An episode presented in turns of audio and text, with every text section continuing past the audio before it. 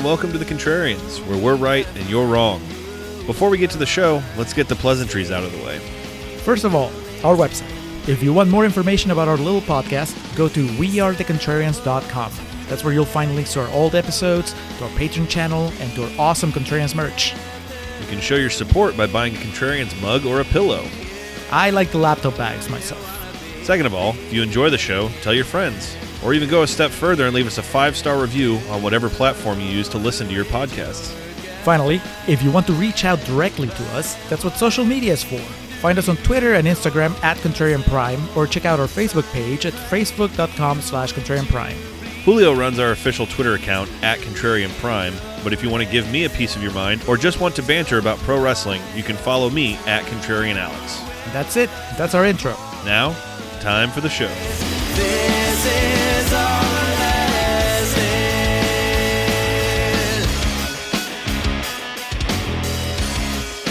And we are recording for Contrarian's Corner for Strange Days. Hello, and welcome back to the Contrarians, where we're right and you're wrong. My name is Alex, joined as always by my co-host. And what would be the analogy, or the what, what would we be here? If you're Ralph Fiennes, am I Angela Bassett or am I Tom Sizemore? What? it- Uh, hmm. The options are not great, but I can tell you I'm not Juliette Lewis. Yes, I mean, w- since we're a tandem, we could be Vincent D'Onofrio and William Fichtner, but uh, but they're bad people, so I don't want to do that. Is there a good person in this movie, Alex? Mm, no, Maybe Angela Bassett, but I mean, I don't know. The bar is low. James Cameron. He's associated with this, so. But I can't remember. Do they? They don't have like a name for what they do. Plugging in. Squid. Yeah, plugging in or whatever. Squidding. It's not like this. Yeah, there's not like a cool line. Like, uh I don't know. I'm blanking now. What's like a fictional drug that's been made up for a movie we've done before? oh, God. I don't know. Uh, I think the easiest comparison is um, like plugging in is a matrix, right? plugging into Matrix and fluid karma is a fictional drug we've discussed in a movie uh, that is going to come up multiple times in this episode. so we can just wait until we get there. As today we're traveling back to 1995. I guess fictionally you would say we're traveling back to New Year's Eve of 1999. As Kathryn Bigelow and James Cameron come back to the Contrarians for Strange Days, starring Ralph Fiennes, Angela Bassett, Juliette Lewis, Tom Sizemore, Vincent D'Onofrio, Michael Wincott, and William Fichtner, and also Glenn Plummer, who has been on here before. And Julio, right before we started recording, he didn't know what I was referring to. So I still cross- cross said bridge when we get there. Julio, Strange Days, a movie that I had just a vague familiarity with because it's a movie written by James Cameron and also uh, Jay Cocks has a screenwriting credit, uh, Academy Award nominated uh, screenwriter for Gangs of New York. So, um, you know, experience in his own right. But you see this on paper, you see Kathryn Bigelow, James Cameron, you think we're in for one hell of a, a blockbuster, one hell of a ride, uh, and we're in for something. There's a lot going on here, as we mentioned. That's the that should be the tagline of this movie. There might be a reason why Cameron and Bigelow didn't team up again. like we tried in Strange Days, and then I'm like, eh, maybe not. How about we go our separate ways? And we are covering this. Why, Julio? Uh, this comes courtesy of uh, patron Sam Hurley. This is part of the patron takeover, and it was Sam's turn. Sam, who's like juggling two kids right now, he's he's really busy, but but he he wanted to bring Cameron to the front, and and Kathryn Bigelow came as a tag along, I guess, because he said several months ago when he first submitted this, he's like, I think we're going to be talking about James Cameron throughout 2023. So how about we use that that hype to bring light to a movie that not many people talk about? I present to you Strange Days, and I said, Hey, I know that movie. I wonder if Alex does. And so Strange Days is inducted into Contrarians canon. Sadly, I don't think we're going to hear from Sam. He said he was going to try to put his kids to sleep early enough that he could record the clip, but uh, unless he surprises us by the time that we get to real talk, uh, I think that we're just gonna have to speculate if this is a, a movie that Sam Hurley likes or one that he dislikes. Uh, we'll we'll get to that later. But this is for you, Sam, and for everybody else, but mainly for you. As of recording time, we don't have Sam's thoughts, but uh, We have his prayers. yes.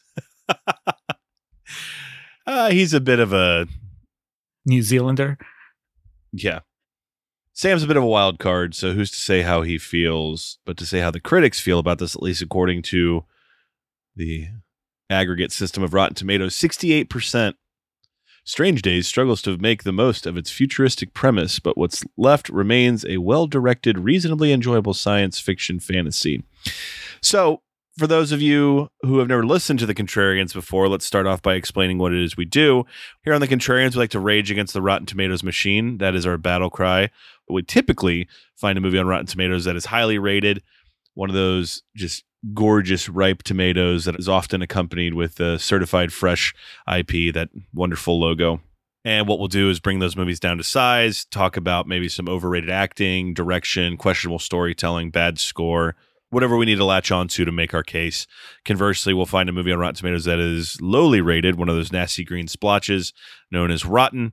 And as you could guess, we'll hype that movie up and discuss its positive merit, maybe why uh, some people got the wrong idea about it. Be it bold storytelling choices, good score, awesome soundtrack, underrated acting, whatever we need to to find to make our case. Now, on those highly rated episodes, we usually shoot for about eighty five percent and above. Uh, on our green splotches, the rotten episodes, we usually target about 30% and below.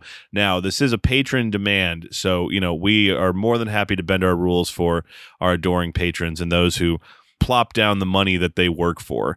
They they take money that they earned by, you know, putting in a hard day's work at the 9 to 5 and they say, "God damn it, at least some of this money is going to Julio and Alex." So, of course, we're willing to bend the rules of what we do for them.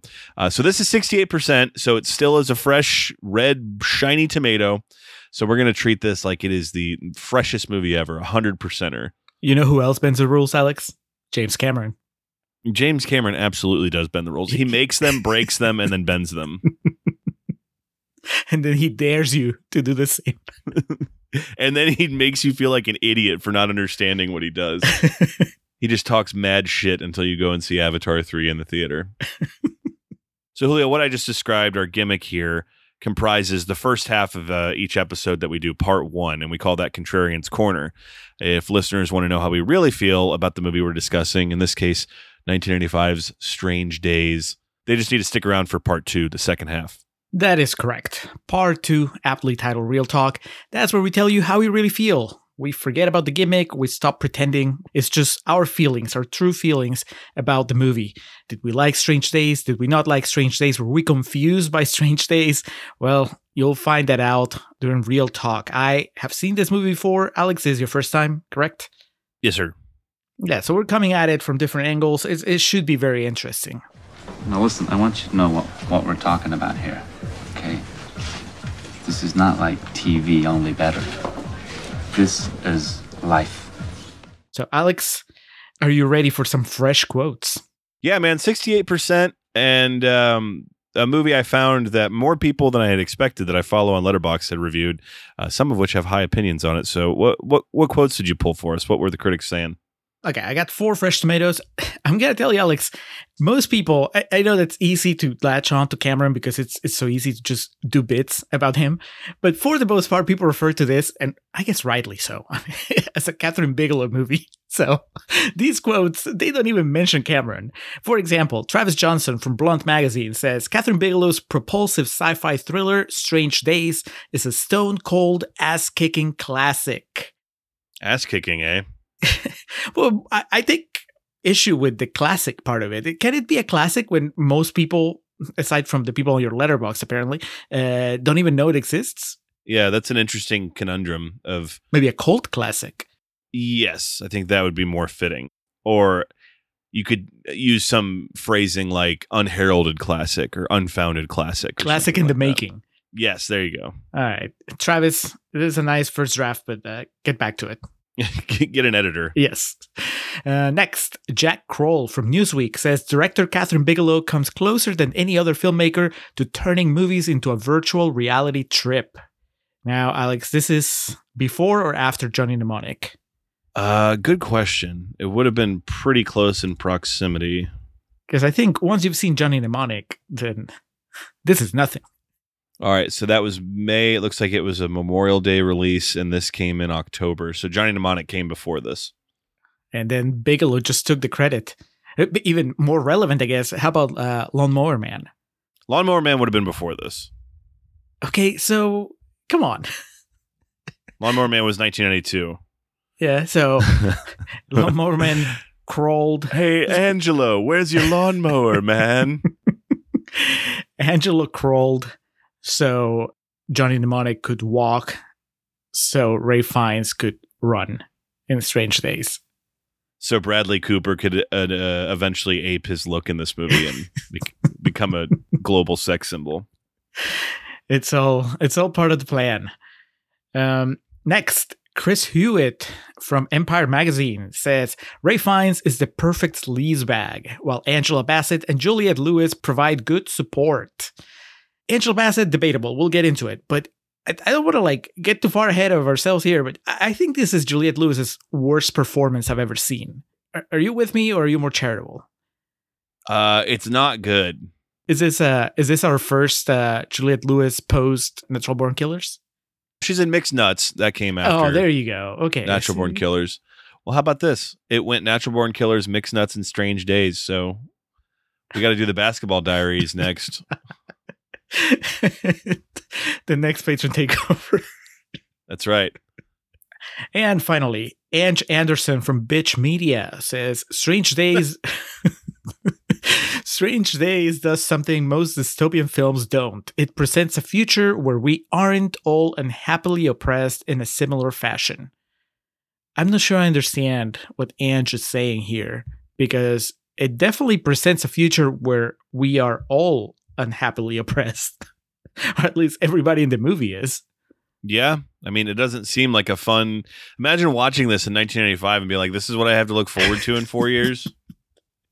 no wonder people were freaking out when uh, the year 2000 was about to roll in. Cameron and Bigelow just primed them to riot. Um, but that's it. That's that's. We'll discuss the state of mind of everybody here in this in this movie. We're ready for Contrarians Corner, Alex. Take us there. New Year's Eve, 1999. It's being called the party of the century, but it may be the biggest party ever. No one's seen preparations like this, but preparations require care and insurance. And the LAPD is one insurance company that doesn't want accidents. Do you remember New Year's Eve 1999? What you were Oh, doing? dude. I was partying hard. It was nothing like this movie. But then again, I was a completely different country. So who knows? In the world of strange days, maybe Peru is also just a place where people are partying without violence. But uh, it was great. Uh, we went to Cusco, which is was one of my favorite places to to party. And uh, okay, much like the end of this movie, you know, people were in the streets.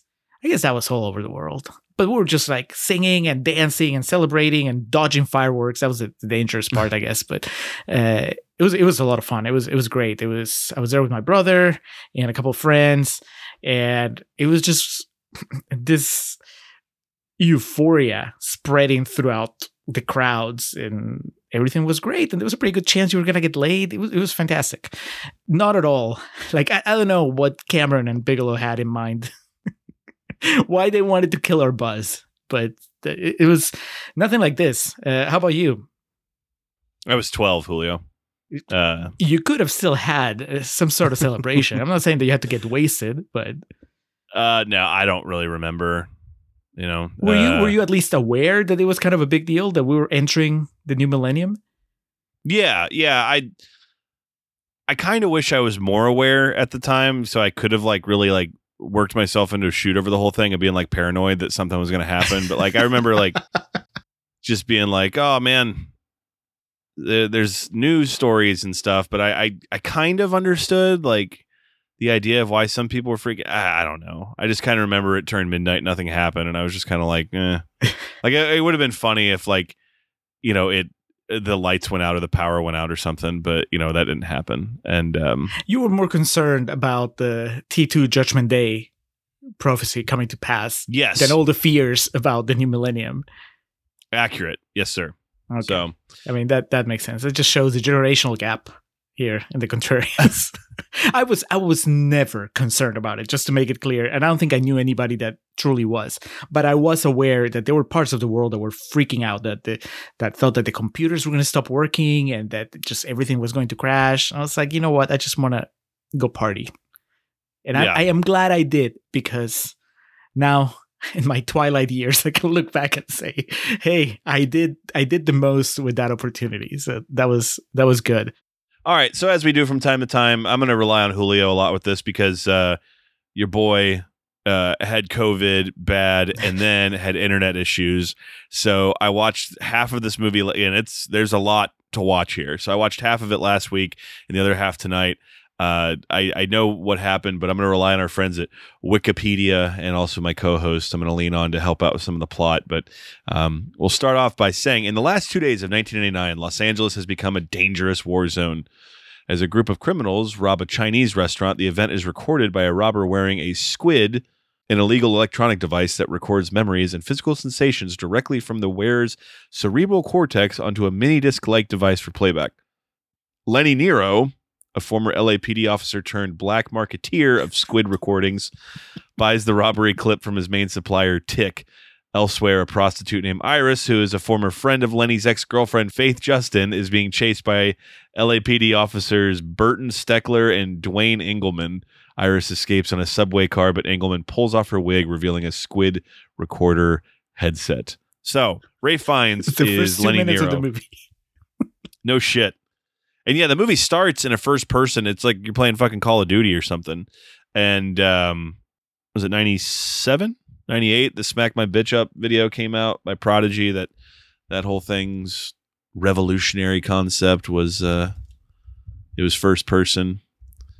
Uh so when this movie began it was just a first person robbery and I had uh very little to go off of with this movie besides it was like you know alternate timeline of the future uh, the would be future written by jim cameron directed by kathryn bigelow and ralph fiennes is looking pretty sultry on the poster um, so i got real scared i thought this whole movie was going to be first person But you're like, oh god, this is this is what happens when I complain about the born cam. yeah exactly The next level. but thankfully that's quickly dispatched. I mean, we get a lot of first person interaction in this movie, uh, but Ralph and Tick, we, we kind of learn about what's going on, and um, the idea with this squid thing is like a, it's not like a virtual. Re- I, I guess it is a virtual reality, Julio, but it's more meant to be like an escape. And you know, because a lot of the ones we see that Ralph Fiennes has are like memories that he recorded. Uh, we do see like it's used for like sex in some cases of someone like you know watching a video of a really hot girl or hot guy that that's the thing they talk about. So one of the guys he's trying to pitch squid to is like you can be a girl you can be a guy. Um, it's basically what the internet has become now. So james cameron of course always ahead of the curve. Uh, you know he can see a bit farther than the rest of us can. Uh, but in this case it's illegal because why why is it illegal because it reminds you Well, how shitty things are no, it's illegal because it's it's it's somebody's memories. So I think that the way he says is like it was originally developed as uh, body cams for for cops. I think that's what it was. And then the black market took them, and now it's just. But basically, you use them, and it records your brainwaves, your memories, and then when you replay them, you're not just watching, but you're also feeling everything. Which is why the guy that tests the one about the the 18 year old taking a shower, he he almost has an orgasm as as he's like just testing it. So I guess mainly because it's a huge violation of privacy. That makes sense. Yeah, because that you're right. It's not virtual reality because it's someone's lived reality. Right. It's not like AI or something. It's um someone's memories or someone wore this equipment to record a crime or something to give you the sensation of doing it. And sadly, we see some pretty fucked up shit that gets recorded throughout this. It's pure and uncut. It's straight from the cerebral cortex. I mean, you're there, you're doing it, you're seeing it, you're hearing it, you're feeling it. Uh, it is. We learn that it's we're entering the year 2000. 2K is on the horizon. They lament gas prices going up. There's shootings everywhere. Um, it's sadly uh, the news that they're playing is not too far off of what Julio and I read or see every day. Also, did you Um, notice? Did you notice, Alex, that there's no opening credits? I didn't. Yeah, I, I mean, you get the title card, you get Strange Days, Okay. but yeah, I remember Strange Days, but I, I didn't take that in. Interesting. You know, young Christopher Nolan was watching that and taking notes, and he was like, I don't even need the title card. I can just wait until the end of my movies to put all that shit up there. I can out Bigelow Bigelow. So we learn it's illegal. As we mentioned, uh, Iris is a character who comes into the equation very disheveled and very concerned about some things that are happening. This comes around the time we learn of a prolific rapper named Jericho One who was murdered uh, the night before. And this is obviously there's civil unrest and racial unrest, and, and the you know as Los Angeles is depicted here, and so I guess the world for that matter, at least the United States. And uh, Jericho One seemed to be uh, a voice and a very important member of the black community, and his murder is really shaking things up. And we see like on Fox News, no less, there's tanks and like military uh, beginning to set up protection and barriers and shit for the New Year's Eve party and festivities that are to come, just because tensions are running so hot. All right, now Jericho one here, played by Glenn Plummer, and it's not just a picture of him. He actually we have some flashback scenes with him, so he's actually in this movie. Mm-hmm. Glenn Plummer would follow up Strange Days in 1995 with the role of James Smith in a previously covered Contrarians classic Showgirls. He's the oh, dance coordinator that works with Elizabeth Berkley. Oh man, That guy, man, Glenn Plummer. Can you think doing the, with Kathryn Bigelow and the guy who wrote Terminator and then Showgirls back to back? He thought by '96 he was going to be on top of the world. what happened? You want to know something? Showgirls made considerably more money than Strange Days did. Correct me if I'm wrong, but I think this same dude is in the Showgirls sequel. Yes, he is. 2011 Showgirls 2 Pennies from Heaven. Well, I rest my case, Your Honor. Bad call. I hope he fired his agent. Like, really? This this shit. All right. Well, Jericho 1 is introduced. Who, who Keep is that he? in the back of your It- mind. didn't you get the feeling? This is where I'm going. Where I start feeling like this was written by by a white dude and directed by a white woman, and they just like they've heard that racism is a thing, and they know that racial tension is a thing, but they don't really haven't really experienced it, so they just kind of come at it. Not really sure, like they, they're working. It is like a game of telephone. They heard from a friend of a friend of a friend of a friend that there's such a thing as racial tension and that this could escalate into something bad. And so they're like, well, I guess by the year 1999, a rapper would be the, the figure that would just be the catalyst to, to, to bring to bring this potential civil war uh, into America. I can't, I mean, we're in the year 2023. Can you think of a rapper or even any musician that would have that impact in the world? Taylor Swift. Touche. uh, yeah. But yeah, Jim, Jimmy Cameron just listening to NWA or maybe some of Ice Cube's like solo stuff when he's writing this, and he's like, "This is going to change the world." and you know, in many ways, it did, but just not in the way that James Cameron uh, saw it coming. Yeah, it, it it is it's just such a such a superficial, I guess, understanding of of rap. You know what I mean? Like I know music is important in general, but but they this movie equates Jericho one to Martin Luther King, to Malcolm X, right? His assassination is just it's that big of a deal. And maybe because we don't spend that much time with the character, it, but it just feels like a very easy shortcut. But the movie does that a lot. I mean, there is a little bit of real talk here. There, there's clearly some, uh, as far as racial tension, specifically in Los Angeles goes, some elements from real life that were taken. You know, the Rodney King, they almost kind of mimic it at the end with Angela Bassett, and so I could kind of see where Cameron's head was at. It just, it's uh, one of those things of because he understood what he was writing doesn't mean that everyone watching it will understand what exactly this is supposed to mean or signify. Uh, with that being said, so introduces the first exhibit of many in this film that Richard Kelly had watched this and thought no one else ever saw it. So he just took a bunch of shit from it and put it into Southland Tales as The Rock. And that, for anyone who's seen it, his name is Jericho, Jericho Cane. Oh wow, you're right. I thought you were going to talk about the just the heavy military presence everywhere. Dude, if this movie was had actually been remastered and was in HD with what I was watching, some of those shots towards the end, I'd be like, oh, this is just Southland Tales. if you frame by frame it in some scenes, you can see Justin Timberlake and Janeane Garofalo dancing in the background. All right, we've talked about her long enough. We got to bring Juliette Lewis into the equation. She plays Faith, who is Ralph Fiennes, Nero's ex girlfriend. She gets a very dignified first moment on screen where she's stripping her clothes off while Bob Marley plays in the background. But this is where we see some of the power of the the squid and the idea of it because he's just it's memories he recorded of them on vacation. And he's watching it back, Of them which having is sex. Yeah, that's what people do with cell phones now. So it's okay, but the difference is that you don't feel it. Like if you're watching on your cell phone, you're just watching on your cell phone. This dude has it wired into his brain, and I it's just POV porn, dog.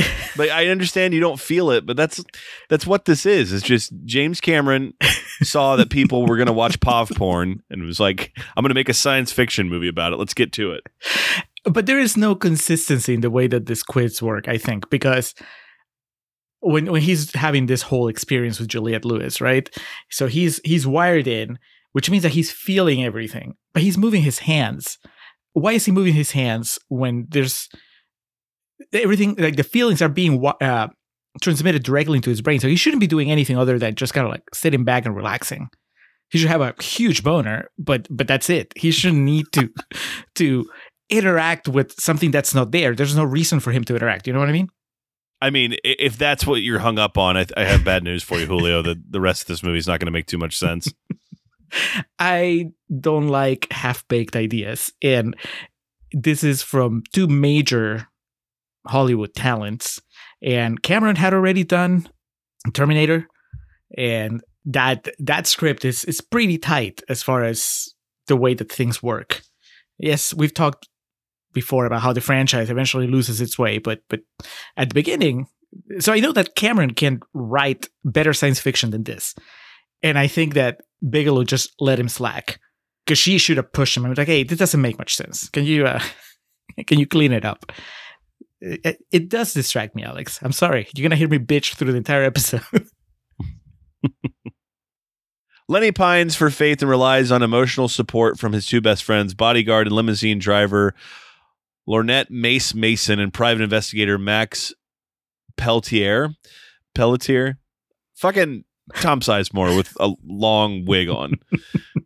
so Mace and Lenny are friends, but she doesn't approve of the the squid business. She doesn't like that he's in that. Uh, while Lenny and Max are drinking together at a bar, Iris drops a squid disc through the sunroof of Lenny's car before it is towed away. All right, so there are so many things that happen in this movie that have nothing to do with the story. You forget about them. Uh, one of them is that yeah, Iris drops this disc in Lenny's car, but his car gets towed, which leads to the sequence of him trying to like peddle fake Rolexes to the limo driver. There's just a lot of like unfinished thoughts throughout this movie. Wouldn't you agree? yeah, I mean his his car gets towed with that disc in, and then we don't revisit this plot point until maybe an hour later in the movie. I guess Iris comes up every now and then, but but every time she comes up, you're like, what? Who? Who's that? Is that Angela Bassett? Is that Juliette Lewis? Is that Michael Wincott? um, yeah, there's there's a lot going on, and there's in it's kind of connected, but not really. Uh, like Michael Wincott being Jericho's manager, but also being Faith's new boyfriend, and also being just Michael Wincott, which this is right after, right before the best role of his career as the captain in Alien Resurrection. Jean Pierre Jeunet like saw him in this movie. I was like, man, you deserve better. Pulled him up. Uh, I I can't tell you his if his performance is good or not. I just can tell you that he at least looks like he got a an, a script with punctuation, unlike Juliette Lewis, and they have so many scenes together that you know it just highlights it. All right. Well, let's just go into that now because the problem is I've been trying to break this movie down bit by bit, and that's just not going to happen. This movie is two and a half hours long. And there's a lot of like, I have a note here that says limo driver side quest because I thought this was just going to be like how he got to the next place and that Mace wasn't actually going to be a character. So i'll try to string together the plot through this because honestly, we've only covered like the first 30 minutes of this movie. Uh, so let's just get Cameron into just it like now. sleepless, pounding coffee after coffee, just typing away. who was it was Sorkin that smoked a bunch of crack and was it the West Wing that he wrote when he was high on crack? Yes, do not compare Strange Days to the West Wing, Alex. Well, I'm just saying. For starters, and this is this is not just Juliette Lewis, but it just the dialogue overall in this movie is really bad. I think that Tom Sizemore gets the worst of it, uh, but overall, He gets the the one line though. It doesn't he? Isn't he the one that says the world's full of marks? I was like, yep. he had to be a wrestling fan. Come on, amigo. World's full of Marge. No one knows how to work them like you do, pal. I was trying against my better judgment not to find like all of the things this movie did prophesize in terms of just like people wanting to not think on their own anymore and just Mhm. uh, acquiesce to technology and you know computers and just the digital world. So there are some good lines of dialogue in there, but They're just lost in the sea of exposition, and it's just And clunky really exposition. Dumb female characters that even Kathryn Bigelow, you know, we have a female, we got a, a, a female captain, you know, she's steering the ship here, but still the dialogue just couldn't be helped. So that'll segue in. Juliette Lewis, it's way more about look at her in this because she is wearing some pretty uh, cool costuming and, you know, wigs and stuff, but her character is pretty dumb and in the end her motivations and intentions are never clear after nearly three hours of movie it just kind of ends and it's like what did we learn palmer what was the purpose of her being around here so tell me about juliette lewis as faith justin Well, it- there it's a two part conundrum, right? Because one is you're right, the character is very poorly written. It's it's an enigma that doesn't have a satisfying solution. You're right. It doesn't make sense. Nothing about her makes sense. It doesn't make sense why she acts the way she acts. It doesn't make sense why Ray Fiennes is obsessed with her when she is clearly so toxic, so so unhealthy for him, and she treats him like shit. Uh, she's just like one step away from having sex with Michael Wincott just in front of him, and he he doesn't care. He keeps following her. So that's one side of it. But then the other side of it is just that I I, I think that she's just not acting well, and I've seen her in other movies where she's great. So the the the joke about the punctuation, it's actually, I mean, it makes sense. It, she's just she treats everything like like they wrote the script, like her lines all in caps with no comments, no nothing. It's in everything, she's just yelling it, and and there's no pause, there's no uh, nuance to the way she delivers the lines. It's just I couldn't believe that. And you're right, the fact that there's a woman behind the camera makes it even more puzzling that she would there's there's because there's only two female characters of note in the in the movie. It's Juliette Lewis and Angela Bassett. And already when she lets Juliette Lewis down so badly, that's 50% of the female representation in the movie. Down the drain. And it's not like Angela Bassett fares much better, least she has more screen time, so she gets to do something. Uh, Juliette Lewis is just, it, it's a complete wash for me. Bad performance, badly written character, and it's what happens at the end with her character. I just, I don't buy it for a second. And I wouldn't say that that's what sinks the movie for me, but it definitely doesn't help. at the end of the movie it's like what was the purpose of any of that because i guess there's this moment to, to skip to it there's a lot of double crossing along the way and she like double double crosses at the end and it's but she still ends up just going to jail and so it's like well what was the purpose of any of this what was the the purpose of her character also because uh, you know a movie made in the 90s your first instinct is going to be like oh they're going to end up together and run away together and nope that doesn't happen so it just very confusing uh, we did mention Michael Wincott, Philo, the her now boyfriend, who has another great line of dialogue. This is the one that Cameron lit a cigarette and just sat back with his eyes closed and rocked for a while after this. He says, Paranoia is just reality on a finer scale. I thought that was really good. This, meanwhile, is in a nightclub where they are burning books. Again, something that uh, James Cameron saw would come back around in the future. I don't think they're burning books on like human rights, though, kind of like the, the fine people of Florida do these days. it's at this point in the movie, based on my notes, that I finally was able to put my finger on what Ray Fiennes was doing, and it, that's an impression of James Woods' voice. Ray Fiennes, of course, is um, English. Uh huh. I mean, is a, a Shakespearean trained actor. He's of the stage. He knows how to project, you know, speak, command. And in this, I guess they were just like, be an American actor. And he's like, well, James Woods is an American actor. I'll do that. Because that's what he fucking sounds like. It looks like Bradley Cooper in The Hangover and talks like James Woods. He got laid like crazy after this movie.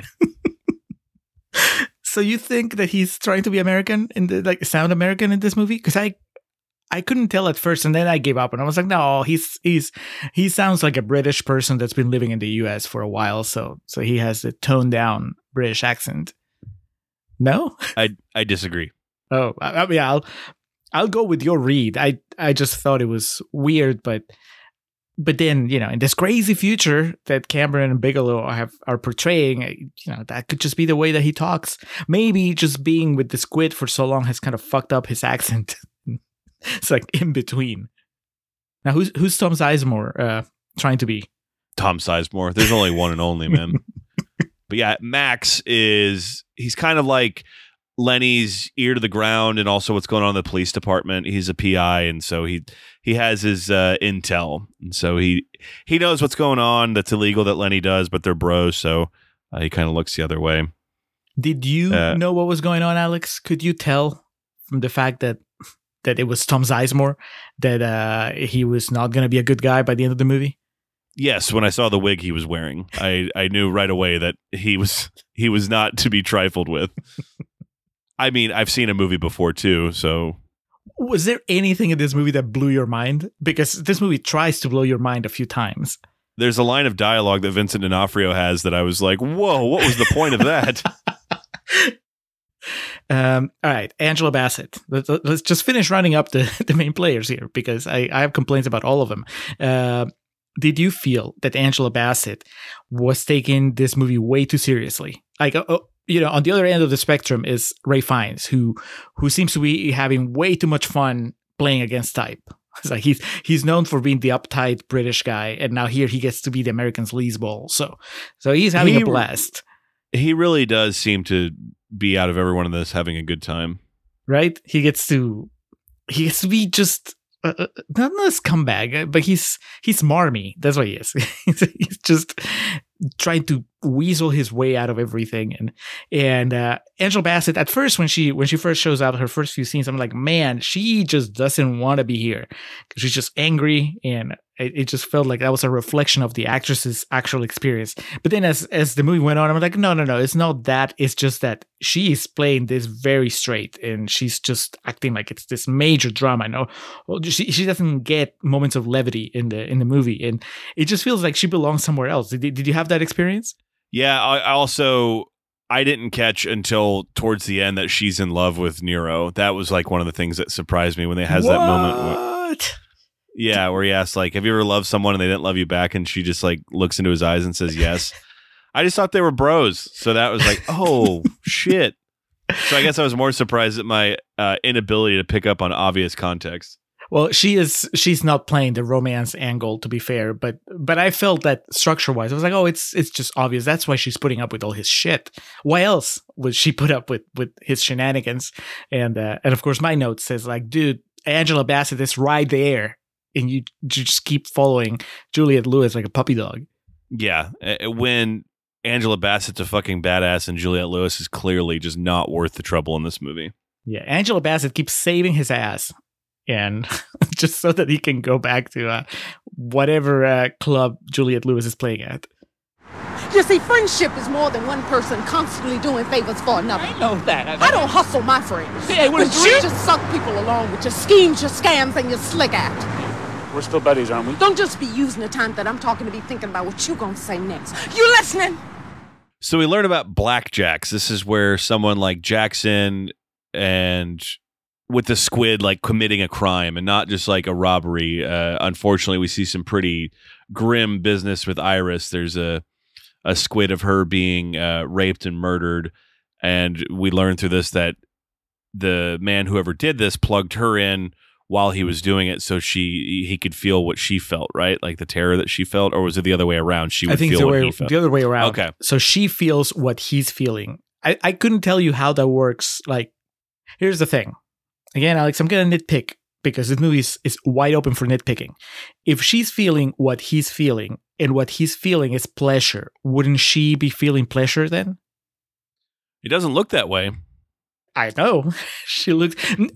Furthermore, because we see this when Ray Fiennes is experiencing that, right? He he plugs in and he puts the disc in, so he should be feeling what the murderer felt, which again was pleasure. But he's acting, he's freaking out. He gets sick and and he he starts screaming. Why is he doing that when he should be feeling what the what the murderer felt? The bigger question is why he makes everyone else watch the tape and couldn't just tell them what's on it. Right. Because we get to see like the terror in both Angela Bassett and Tom Sizemore when they watch it, and I think uh, Tick too. Yep. And it's he couldn't just like explain what happened. he's just passing around like a joint. it's it's like uh, a Serbian film. Like I can't tell you. You just have to watch it, man.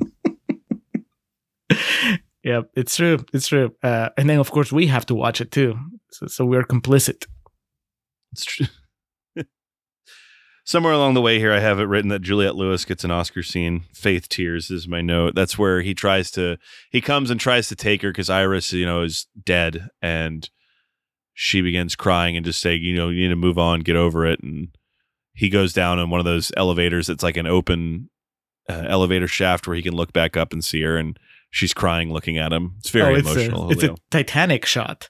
It is, is. Cameron, like, do you think he took one from Bigelow here?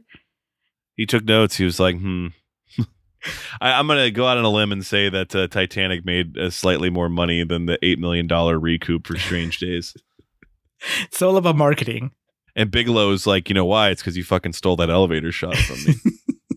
Not even a thank you in the end credits. so they know they're in trouble and they need to go find this tape that was in his car. Uh, they're packing up all the shit from Nero's place. And I did audibly laugh at this. They're getting ready and he's, you know, changing his clothes and he looks in the mirror and he goes, shit. And she goes, what? He goes, this tie doesn't go with blue because he has this red tie on. I, Cameron is famous for kind of random jokes like that inserted into his movies. So didn't surprise me. Do you think he had an argument with Bigelow about this? When she was like, no, this is a serious scene. No. All right. So what are we doing here? We're on the run. So so there's okay, let's let's let's bring it all together as far as like what is going on. So somebody killed Iris and the answer to to why she was killed has to be She was the- hunted by Vincent D'Onofrio and William Fichtner. That's Right. the thing. They wanted her dead. And that's what we see when she gets away from them initially. They rip her wig off and it has one of those recorders on it. So they know that she has whatever they, they were hunting her down for. Right. She recorded the entire experience. Now then she took that recording, put it in uh, Ray Fiennes's car. Ray Fiennes's car got towed. So eventually, after like two hours of movie, they put that together. They're like, wait, remember how at the beginning of the movie she told you that she had something very important for you? So then they go and get his car.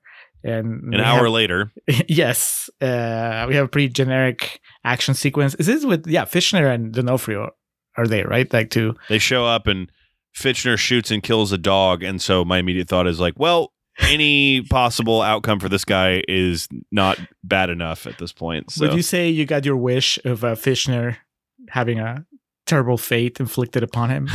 dude, I, like even by the end, I was like, Jesus Christ. you just screamed, I was kidding. yeah. Well, that dog, that guard dog, did not die in vain. So the comeuppance eventually came. Uh, yeah, so they get the tape. Vincent D'Onofrio and William Fichtner, the Steckler and Engelman, the cops, they know what's in there, so they try to get it back from him. He uh, gives them a tape, but it's really just one of his amateur porn videos that he made with Juliette Lewis. Yeah. Same with Juliette Lewis just having sex in the pool. But then they come back to get them. They're in the, the limo, Angela Bassett's limo. They cover it in gasoline and set it on fire. And with nowhere else to go, you know, they begin shooting at it. And so they just gun it. They take off this pier and land in the water. And in just like the most stereotypical 70s, 80s, 90s bad guys in an action movie, they just come over and look for the 30 seconds. They're like, let's get out of here. There's no way they survived. Now this this little tape that they recovered. So this is another one. I think it's just like a bad habit that Ray Fiennes has because this is another one where he just he watches it and then he could have just told Angela Bassett about it, but once again I- he's like, no. I wrote down the actual quote is, you got to see it. Uh, so this is where uh, showgirls guy gets to to flex his chops, his acting chops. yeah, Jericho One. The the sequence here is what was recorded by Iris, and she's in a car with Jericho one that gets pulled over by Steckler and Engelman, and they literally just execute this guy. It's really fucked up. And Angela Bassett and Ray Fiennes are like, oh my god, white cops shooting a black man in America. People will never believe it. yeah. And so the idea then becomes, you know, we have to get this to the public. They need to learn about it. And enter Tom Sizemore, who gives a big mon. He's in a tux at this point in the movie with his long, just stringy wig that he's wearing. And he's in a tuxedo because they're getting ready for the New Year's party. And Angela Bassett obviously wants this to go out to know that what happened to Jericho one, as she should, rightfully so and he gives her like this speech of like you want that blood in your hands you know what'll happen it's a you know this will start a war and i think she says something to the effect of maybe it's time for a war Uh, this is just legit, like Contrarians Corner Real Talk. This is probably like the most interesting moment in the movie. Yeah. And this is because they're both making good arguments. This is yeah it's something the that end of gone baby gone it's the noble lie right yeah and to say that the movie doesn't follow through on this this very like interesting seed of an idea of a conflict i mean that that that'll be that's understating it. But for a brief moment here they yeah tom sizemore and angela bassett have a really good argument about where the movie should go during this third act. And then it just kind of it goes a completely different way. It uh, actually it kind of goes into this racial conflict that they're talking about but it's it doesn't take it seriously i don't think. But first they need to handle the juliette lewis thing anyway. The, the movie needs to tie that loose end first. Once nero and mace are able to actually get to faith and have a conversation with her she explains like this whole thing was a setup. They had iris wear that because philo he did he want jericho dead or just wanted to I, no I- he was he was having him followed. He yes that's it. because he was paranoid that jericho was going to leave his his agency his his firm whatever you know he was not going to work with him anymore. So he used iris as a plant to to just follow him and record him and because he's obsessed with recordings and there's these shots as juliette lewis is telling this story these shots of michael wincott wired in with the squid on his head drooling looking like he hasn't taken a shower in like a week because he's because just, it's like a drug you can do too much and overdose on it Mhm. yeah and it'll uh, just fucking fry your frontal lobe it'll turn it into two runny eggs i think is the analogy that uh, ray Fiennes uses Now, Ray right, so then- Ray Fiennes, because he's obsessed with Juliette Lewis and obsessed with just how much he hates uh, Michael Wincott. He is convinced that Michael Wincott is the person behind everything. Yes. He can't just get out of his own way to see what's going on here. All right so that brings into the equation here is it ever explained truly why vincent d'onofrio and fichtner gunned down jericho 1 is it truly explained why they did that other than they were mad at him for making the lapd look bad? And I- I think it's explained by that line from uh, Vincent D'Onofrio that that shocked you so much at the end. yikes. Yeah racist white cop. Mm-hmm. racist guy with a gun pretty much. That's what it is But anyway, all right. So yeah, it's not part of a bigger conspiracy. It's just some really fucked up dudes that should have never been given guns in the first place. Um, so here Nero and Mace are trying to help Faith escape with them, and they get cut off by you know Philo's security team, and they smash a beer bottle over. Ray Fiennes's head, and he immediately comes up full five alarm blade job. I thought that was pretty good. he didn't take as long as uh, Mickey Rourke. He did real fast. No. So we go back to Mace's place. Nero's regrouping. He's talking to Max on the phone. He's strategizing what the plan of attack is going to be, and then begins packing up. They're going to go back downtown. Mace tells him, "No, I'm not going." And this is what I was making mention of earlier, where she, you know, through the questions asked, we learned that she's in love with Nero uh, because you know he was there for her and her family in a time of need, and you know, kind of stepped up and helped provide like a fatherly figure for her son, and just tells him he's an idiot and that you know this is faith isn't worth it, which is true. And then also here, this is the second time in the history of the Contrarians where this happened. Uh, she says something, and I immediately went, "That's from a song." Uh, the difference being from the first time when we did Carlito's Way, uh, "Here come the pain," Pacino says, and I'm like, "Oh, that's from Sick by Slipknot from their self-titled album." This, I was like, "What is that from?" And I had to look it up. It uh, it's when she has him like pressed against the wall and says, "You know, this is." This is your life! Right here! Right now! You know what I'm talking about? It's uh, uh, Fatboy Slim. Hey, good one, man.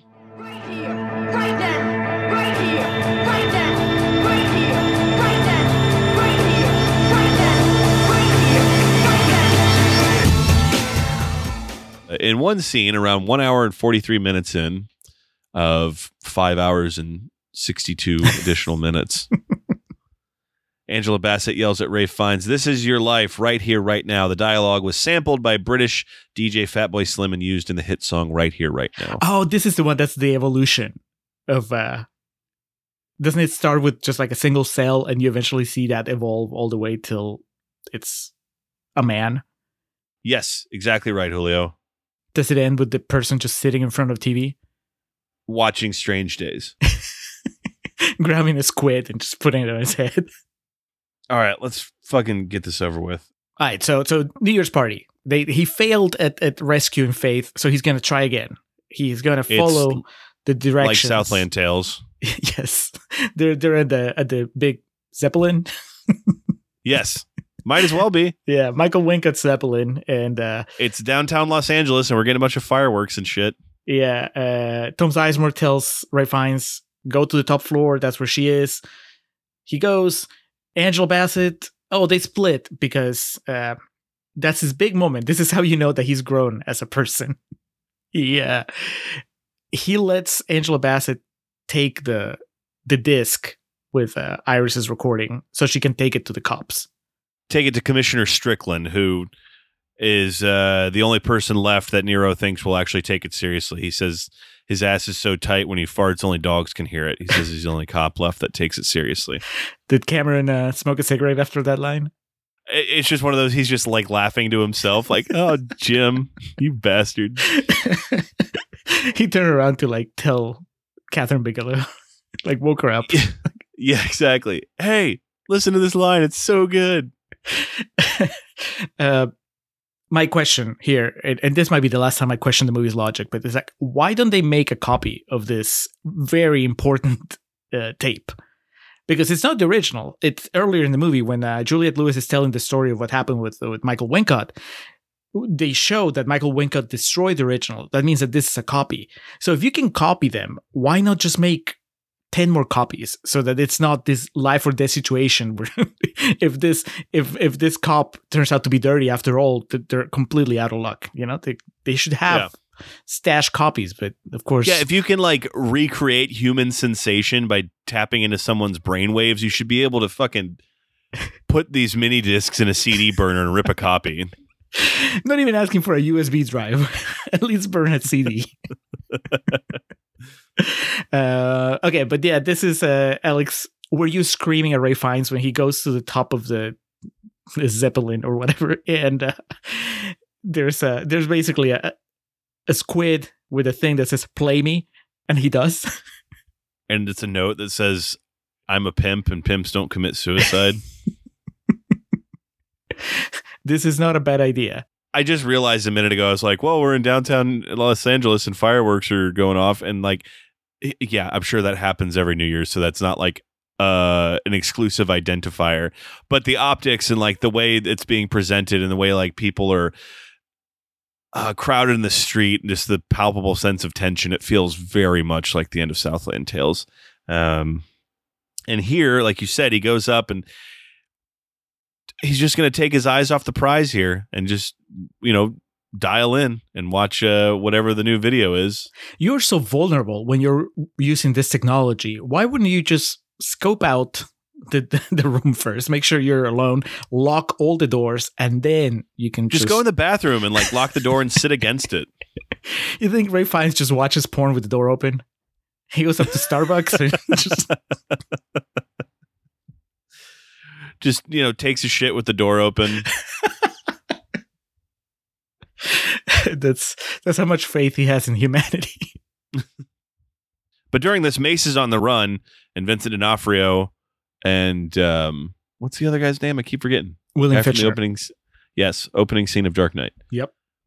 They want to catch up to her to ensure that she doesn't blow the lid off this whole thing. Back in the hotel room, though, as Nero watches this video that he was given, uh, we see yet again a pretty horrific display of uh, what we believe to be sexual assault on Juliette Lewis and the potential murder of her as the weapon of choice from the previous murder of Iris. The exacto knife is pulled out. Uh, but then we learn that this was all kind of staged, and we see in the reflection in the mirror, God damn it, couldn't trust Tom Sizemore. Tom Sizemore having sex with Juliette Lewis, getting kinky. I guess she's into uh, Oh, it's kinky. Like that. there's someone out there who their like kink is this scene. That's just what they yep. masturbate to because it's Tom Sizemore having sex with Juliette Lewis from the perspective of Tom Sizemore. As he pretends, I mean, he doesn't pretend. He chokes her, but she's she's into it. And then, and then there's the reveal where he looks in the mirror. Is it like he achieves orgasm and then he looks in the mirror, or he looks in the mirror as he's achieving orgasm? My mind has blocked it. It's the uh, he looks into the camera, the lens of the camera, and he has no shame in that moment. it's uh i guess it's supposed to be a big deal like a, a big reveal this was one of those moments i was referencing alex that it's supposed to blow your mind and i was just i just shrugged because i was like it's obvious. You cast tom sizemore i'm expecting him to to at the very least not be trustworthy. I know that i was expecting him to have sex with juliette lewis in this movie but it's not a big surprise when it happens. My honestly my main thought was it finally happened. It uh, Scagnetti had sex with mallory. He went from you know was it like you motherfucker! I didn't put those two and two together until just this moment. It's kind of because a, they look so radically different in this movie than that that I did not even think of that. Unbelievable! do And he think, didn't even say "twist my nipple." I was about to say, do you think that's that, that Cameron dropped the ball, not giving him that line? Absolutely, he dropped the ball. That would have been a, a more interesting hint because before the reveal that it's Sizemore, you just hear the voice saying "twist my nipple," and then those in the know go like, "Ah, I know where he's going." Well, and shame on Sizemore and Lewis for not saying, "Hey, you know, we kind of had this thing going on in this other movie." they wanted to make it a thing, like every movie they were together. Nipple twisting Yeah. in each and every incarnation. Bring it back. The '90s were wild. I love you, Max.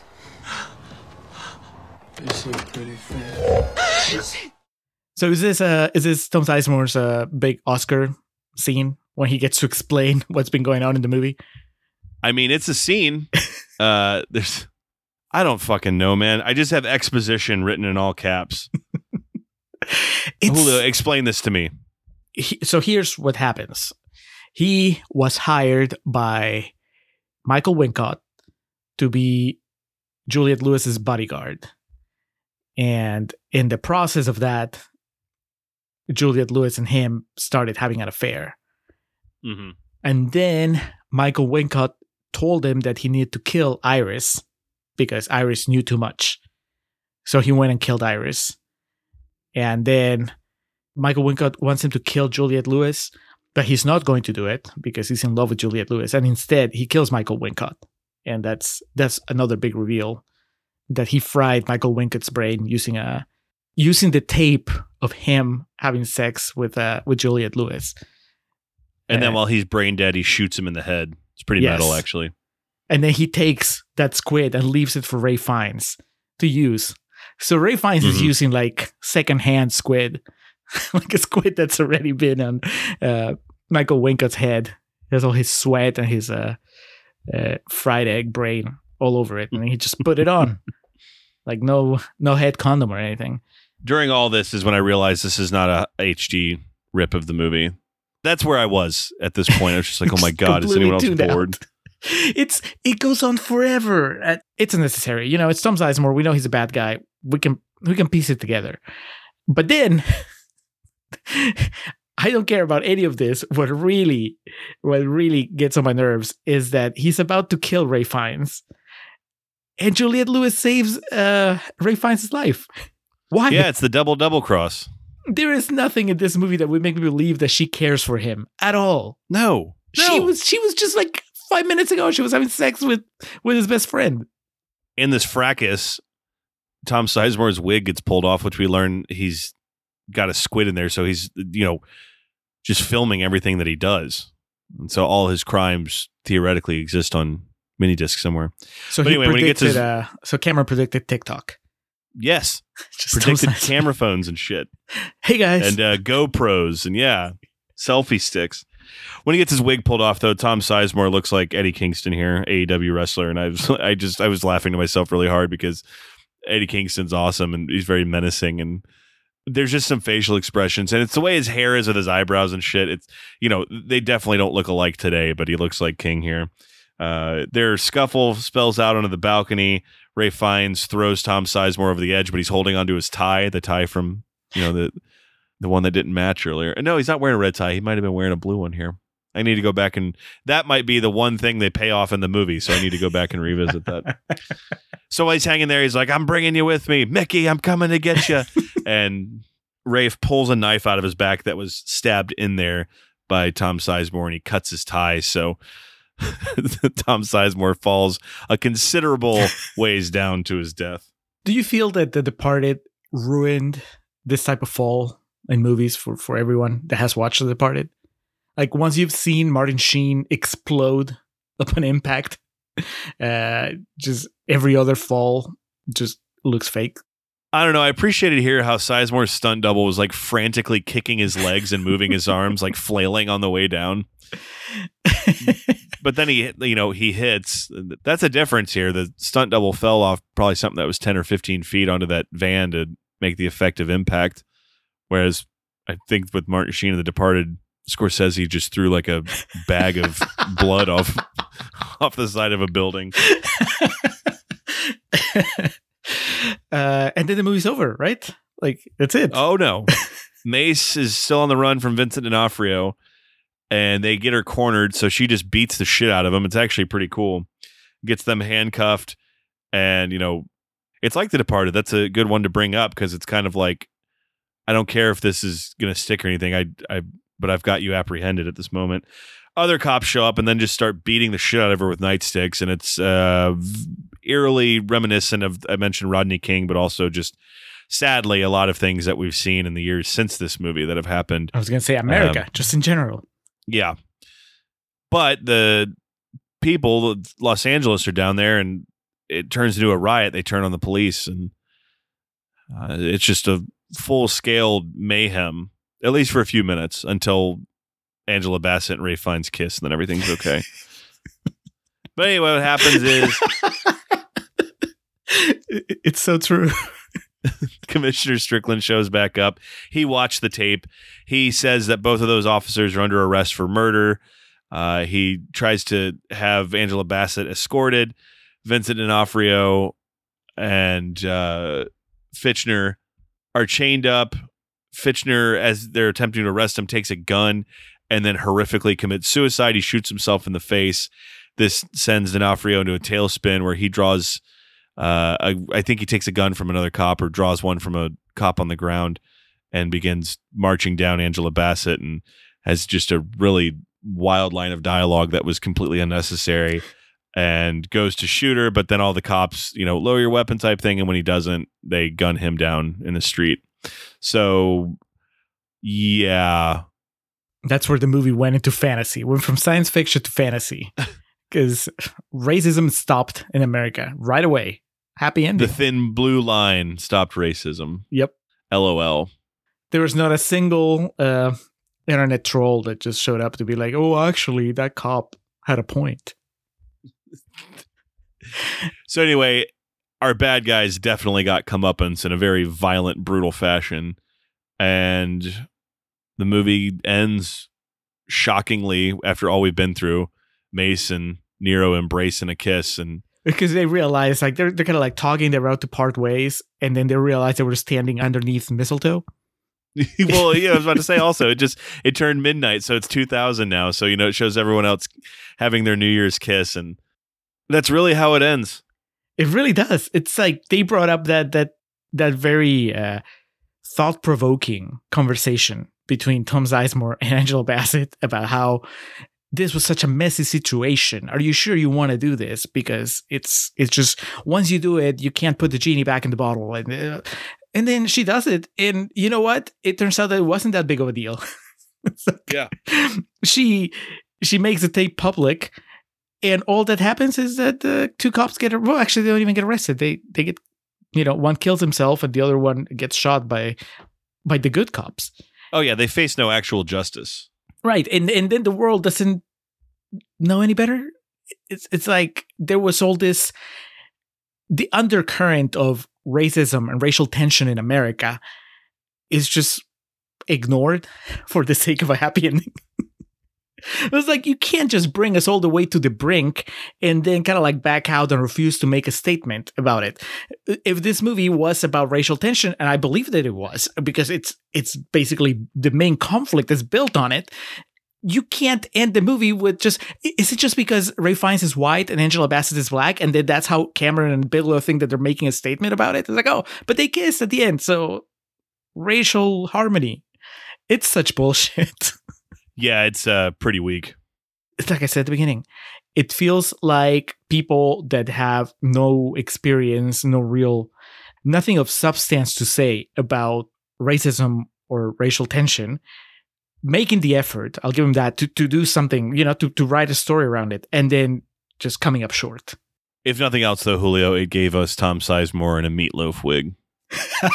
and also, if you just want to think of how this could have potentially been worse and more of a disaster, Kathryn Bigelow originally wanted John Travolta to be Nero and the lead here. Fuck, that movie sounds amazing. oh my God, Tom Sizemore. It was John Travolta and then Andy Garcia. I'm sorry, Andy Garcia. I love you, but no, Travolta, Travolta. It's like, oh my god, you gotta see this. yeah, exactly. Andy Garcia just you gotta fucking see it. You know, they it has no time for it. Travolta, oh my god, you gotta watch this. Oh my god.